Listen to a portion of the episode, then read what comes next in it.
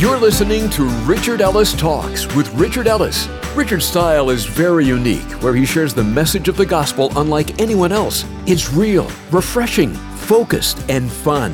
Whether you find yourself in a good place, maybe in a difficult place, or possibly even in a very lonely place, let me encourage you that you've come to the right place. Now, if you're not able to stick around with us for all of today's talk, you can always listen to, download, and even share this entire message with a friend right from our website, richardellistalks.com.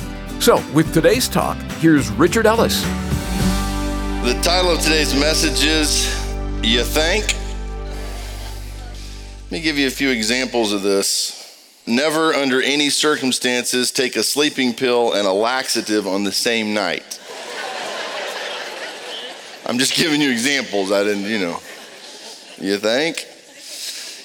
If you look like your passport picture, you probably need the trip. So you might want to look at that. A conscience is what hurts when all your other parts feel so good. No man has ever been shot while doing the dishes. a balanced diet is a cookie in each hand. Someone who thinks logically provides a nice contrast to the real world. Never lick a steak knife. Again, listen closely to this one. You should never say anything to a woman that even remotely suggests you think she's pregnant unless you can see an actual baby emerging from her at that moment. I've done it one time, and that's the last time. And then this one was kind of fascinating to me. How old would you be if you didn't know how old you are? Thought that was interesting. Newspaper headline Close look at dating finds men choose attractive women. Yeah, thank yeah. Thank you for chiming in there. Sign outside a store. If it's in stock, we have it. These are real signs. I saw the sign. Another sign notice, we are presently not open because we are closed. wow, it was in print actually. All right, we're going to look at a two or three you thanks. Does everybody know what you think really is? It's a sarcastic rejoinder, feigning gentle surprise at another person's naive, glib, obvious, half baked, or banal observation. So, you know, you say something that seems kind of obvious. There are things in life that are way obvious, and we at some point go, You think? You know, of course that's what you should be doing. Spiritually, there are some things that people could say that to you. And I'll just start out with this one.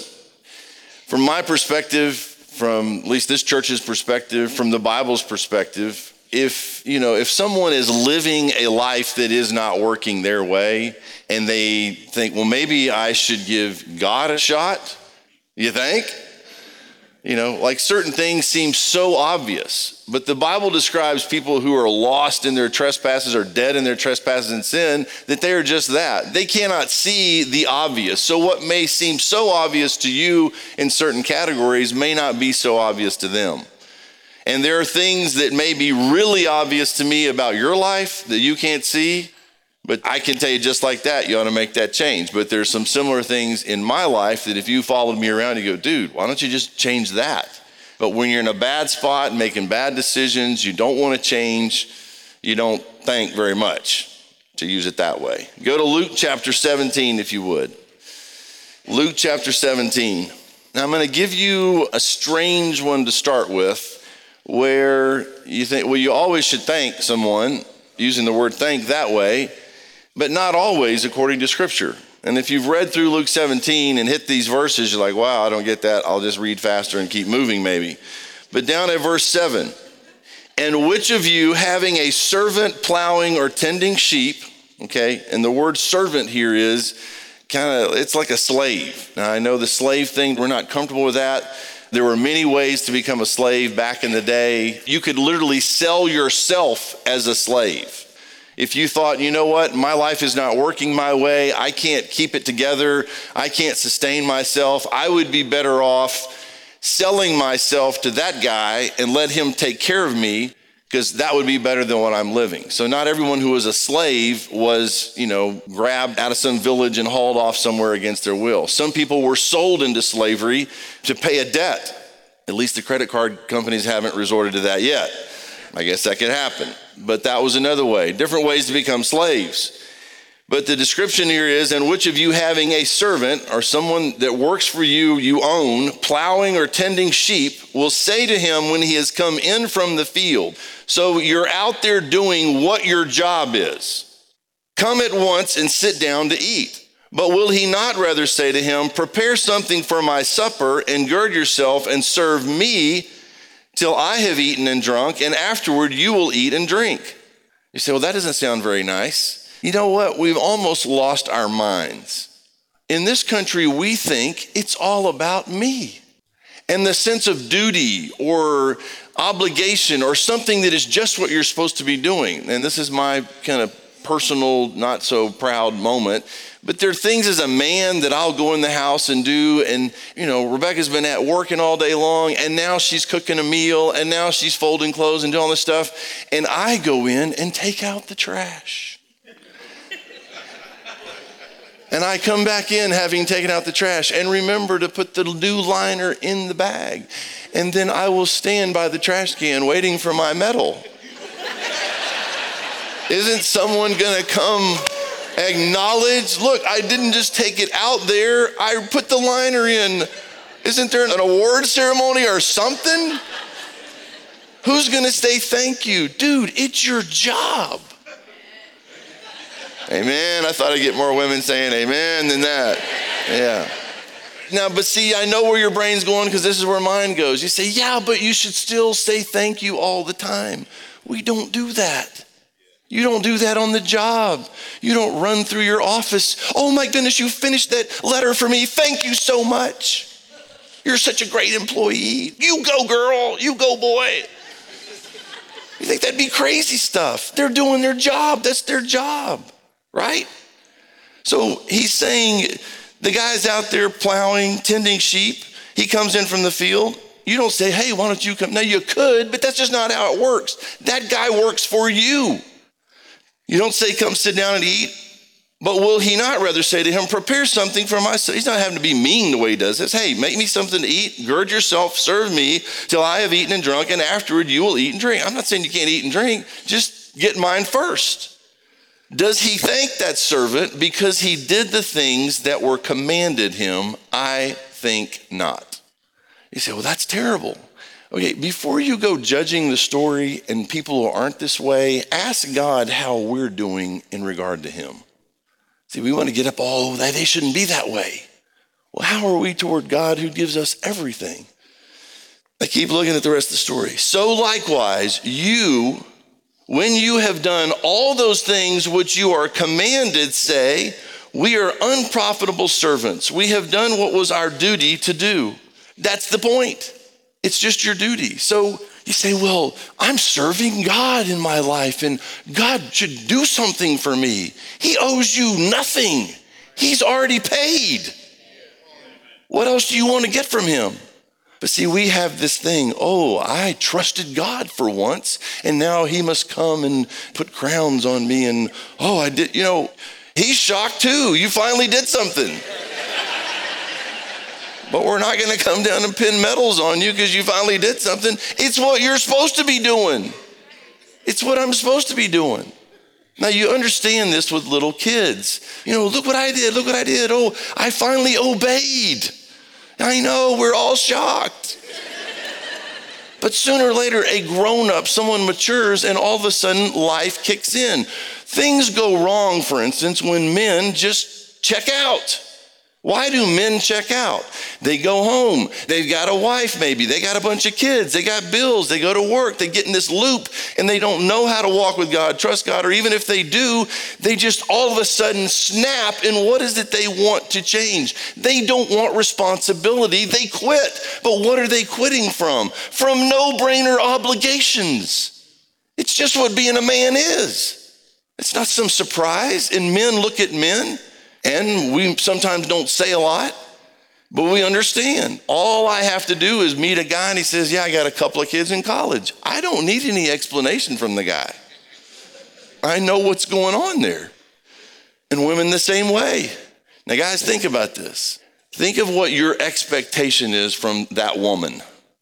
You want her to go to work, and on top of her work, she doesn't get to come home. She doesn't have a chair in her own remote. She's supposed to come in and cook some dinner and make sure your underwear is in the right drawer and then be available for intimacy on top of all of that. And when that doesn't work out, you're like, hey, this ain't working for me. You know what? It might not be working for them either. And how many women get a real thank you? Okay, has everybody got this one down? Maybe we'll try to go more encouraging on the next one. Um, so, what is the relationship between us and God? He did not come to serve us, He saved us to serve Him. Now, every once in a while, what happens? You get an attaboy, good job, he blesses us. But that's not why we do what we do. We are bought with a price, he owns us. He's already saved us. We are, yes, being saved, and you know, it's an ongoing thing, but it's done. So everything, if Jesus, if they never did anything else for me again, I am so, so far down the road. If he just even said, Look, I got a bunch of other kids I got to take care of, I'm sorry. You're going to have food and clothing, that's it. You know, that'd be depressing. He's already done so much for me. If nothing else happens to me, but I die and end up in heaven for eternity because of what Jesus did, I'm home. I'm set, right? But we have, God's got to do something for me. Keep going down in this same chapter, very fascinating. An instance where you do say thank you. Look at verse 11. Now it happened as he went to Jerusalem that he passed through the midst of Samaria and Galilee. Then, as he entered a certain village, there met him ten men who were lepers, who stood afar off, and they lifted up their voices and said, These guys are not just screaming out to anybody for help. They call out, Jesus, Master, have mercy on us. So when he saw them, he said to them, Go show yourselves to the priest. And so it was that as they went, they were cleansed. Now they all obeyed. They cried out for help. They did what he said to do. They went to show themselves to the priest. And on the way, they're all cured of their leprosy. It's very hard to quantify this. I mean, my mom and dad in Brazil told stories of going to leper colonies where people had body parts falling, you know, fingers falling off their bodies, just horrific situation. And they were isolated and just not a good thing. So if you're a leper, you got problems. It's not a good thing. And all of a sudden, he tells them what to do. They follow through with it. So it's a good thing. They obeyed. And as a result of that, they were cleansed. And then look at the tragedy of verse 15. And one of them, when he saw that he was healed, returned and with a loud voice glorified God. I mean, what would happen if all of a sudden you have been made whole, you've been cleansed, you've been healed from leprosy, your life is changed forever? There's nothing bigger than that could happen to this guy. So, with a loud voice, glorified God and fell down on his face at his feet, giving him thanks. Now you think, well, that's a cool story. The problem with this story is it's one out of 10. And I don't think the percentages are very far off, honestly. I think the percentages are probably pretty consistent throughout the ages. How do you get over being saved so quickly? How does that work? No matter how stupid, how screwed up, how premeditatedly, whatever I can do to sin, if you get me talking about Jesus dying on a cross, being buried, and raising from the dead, before long, I'm going to be a mess. Because I've never gotten over, and I don't ever want to get over the fact that someone died for me. How do you get over that? Comes in, healed, returned, loud voice, glorifying God, and he falls down on his face at his feet, giving him thanks. And he was a Samaritan, so he's not even a Jew. Jesus answered and said, now look where Jesus' response is. Weren't there 10 of you guys? But where are the nine? Were there not any found who returned to give glory to God except this foreigner? And he said to him, Arise, go your way, your faith has made you well. You think? See, we want God praising us, and we are supposed to be praising God. We want Him thanking us. We are supposed to be thanking Him. Go to Proverbs chapter 3, all the way back to the left. Don't do this very often, but we're going to go back. Proverbs 3. Now, there's some other things in Scripture that are just extremely obvious. This is one of those, the beginning of one of these. Proverbs chapter 3, verse 27. And here he says, Do not withhold good from those to whom it is due when it is in the power of your hand to do so. Do not say to your neighbor, Go and come back, and tomorrow I will give it when you have it with you. So don't postpone things. Somebody's in need, there's a situation, and you can do it. Don't put that off. You have the power to change somebody's life, especially when the Holy Spirit prompts you to do something or when it's something you're supposed to do anyway and you're just messing with them. Go to James chapter 2, all the way to the other side. James chapter 2, verse 14. Now listen to what this says. What does it profit, my brethren, if someone says he has faith? but does not have works. So all you do is talk about the fact that you believe in God, which if you read down later in this chapter, people claim, oh, I believe in God. And the Bible says, well, the demons in hell believe in God and tremble at his name. So believing in God is not what we're talking about here. We're talking about claiming to have faith. You trust in God with your very life. So you have faith. You're living a life of faith. What does it profit if someone says he has faith but does not have works? Can faith save him? And then he gives some examples. If a brother or sister, look at the category here brother or sister, is naked and destitute of daily food, and one of you says to them, Depart in peace, be warmed and filled. But you do not give them the things which are needed for the body, what does it profit?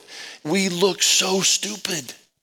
We say all the right things. We say we believe all the right things. Here's how you know what you believe what you do is what you believe. And when people come along and say, I don't want to believe what you say you believe, because you don't do anything about what you say you believe. There are atheists who believe nothing, although I think it takes way more faith to be an atheist Atheists believe nothing but outdo us all day long, doing practical things for people that Christians should jump in and do. So they're naked and destitute of daily food, and you say, Depart in peace, be warmed and filled, and you do not give them the things which are needed for the body. What does it profit? Thus also, faith by itself, if it does not have works, is dead. So you say, Well, I don't think my faith is dead. Then do something that demonstrates that it's not dead. Respond, pay attention, see what's going on in the world. Christmas, a great time of the year to kick in. Sit down as a family and go, you know what? We may have much, we may not have little. Why are we going to go buy a bunch of crap we don't need anyway? It's five year garage sale stuff. You got to keep it for five years and you can garage sale it. You say, well, but it was a sentimental thing and I was going to give this gift and it means a lot. I get all that. Make somebody something or sit down and say, Look, I want to give you something really special. And what I gave you was we're going to feed this family, we're going to help these poor people, we're going to do something that we're not going to consume it all ourselves. And give the kids a bunch of boxes. That's all they want to play with anyway. Right? And think outside your box, not just about you. Go to 1 John chapter 3. 1 John chapter 3, verse 16. By this we know love, because he laid down his life for us, and we also ought to lay down our lives for the brethren. Okay, so now what does that simply mean? We know love because he laid his life down. So Jesus dies for us, we go, that's love. So he says, if you want to demonstrate love, what do you do? we also lay down our lives for the brethren. So we don't sit around thinking about me, me, me, me, me all the time. We say, okay, God, what about somebody else? What is going on in somebody else's life? How can I pray for someone else, not my same old stuff? If the Christian life is working, you are not spending as much time praying about things for yourself. Because pretty soon you get that stuff squared away because you don't need much. The old man Claude that discipled me looked at me one day and he said, Richard, the closer you get to Jesus, the more simple your life will become. and he lived a very simple life. You find out what you don't need, what you can live without, and you start noticing what other people can't live without, like clothing and daily food. Keep reading. But whoever has this world's goods and sees his brother in need and shuts up his heart from him, how does the love of God abide in him? How is that even possible? My little children, let us not love in word or in tongue, but in deed and in truth. Not in word and in tongue, but in deed and in truth. And it's interesting, it says, well, if you see someone that's destitute, well, I figured that out. I just stay away from destitute. I don't want to hear about that. I don't want to know about that. It's not my problem. I got a toll tag. I get on, I get off. I don't know what all that is. Gets me home in my garage, shut the door. That's their problem. Here's a suggestion just take a drive through an area like Bonton.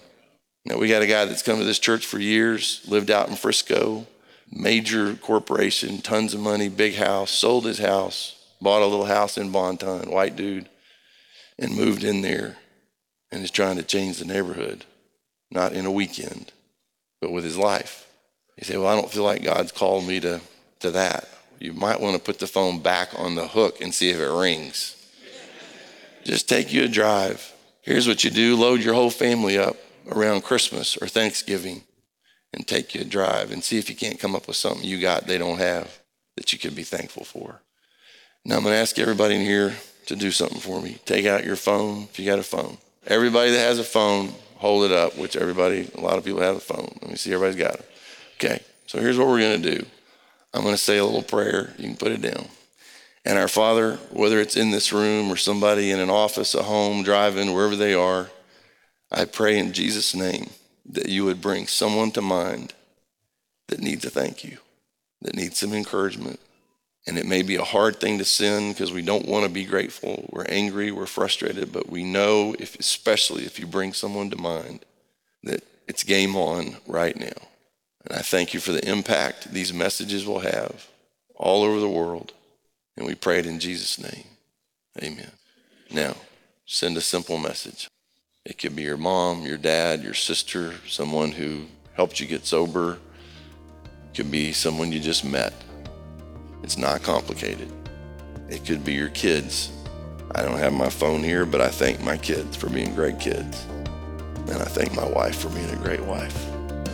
It's amazing how much you realize you love somebody when you start thanking them. Richard will be back in a moment to wrap up today's talk. But first, I want to share a couple of thoughts with you. Let's be honest real life isn't about living some highlight reel for others to see.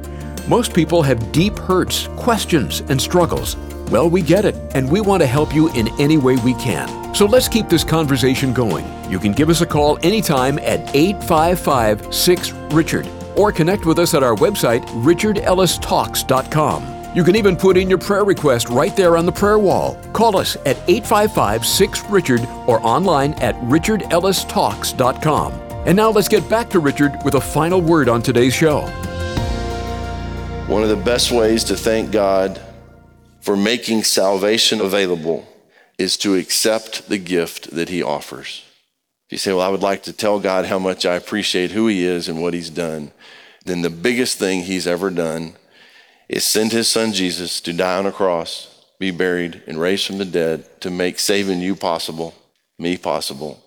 So if you want to say thank you to Him, say it that way. Say, I thank you for making this available, and I accept I am a sinner. I need salvation. I need rescue. And so I accept this gift and I say thank you. I don't just believe in God, I believe in you, Jesus, that you are my only hope. You are the way, the truth, the life. And I accept this gift and I thank you. And I ask you to come live in me, through me, change me from the inside out, and use my life. I yield myself to serve you. You're the boss, you're the Lord of my life. This isn't complicated, folks. It's a free gift. And life is really simple, whether you make it simple or not. It's not complicated. It's listening to Him, trusting Him, obeying Him, and letting Him steer your life. You know, you say, Well, what am I supposed to do? Here's what you're supposed to do whatever He tells you to do. You say, Well, you know, should we do this and that? You think? Yeah, jump in there, just do something. Get involved, participate. Get in the game. Christianity is not a spectator sport. It's not a sport at all. It's a war. And we are soldiers in that battle. And every once in a while, somebody comes by and say, thank you for serving your country. You usually don't get that till you get home. On the battlefield, you fight. So I encourage you to keep fighting.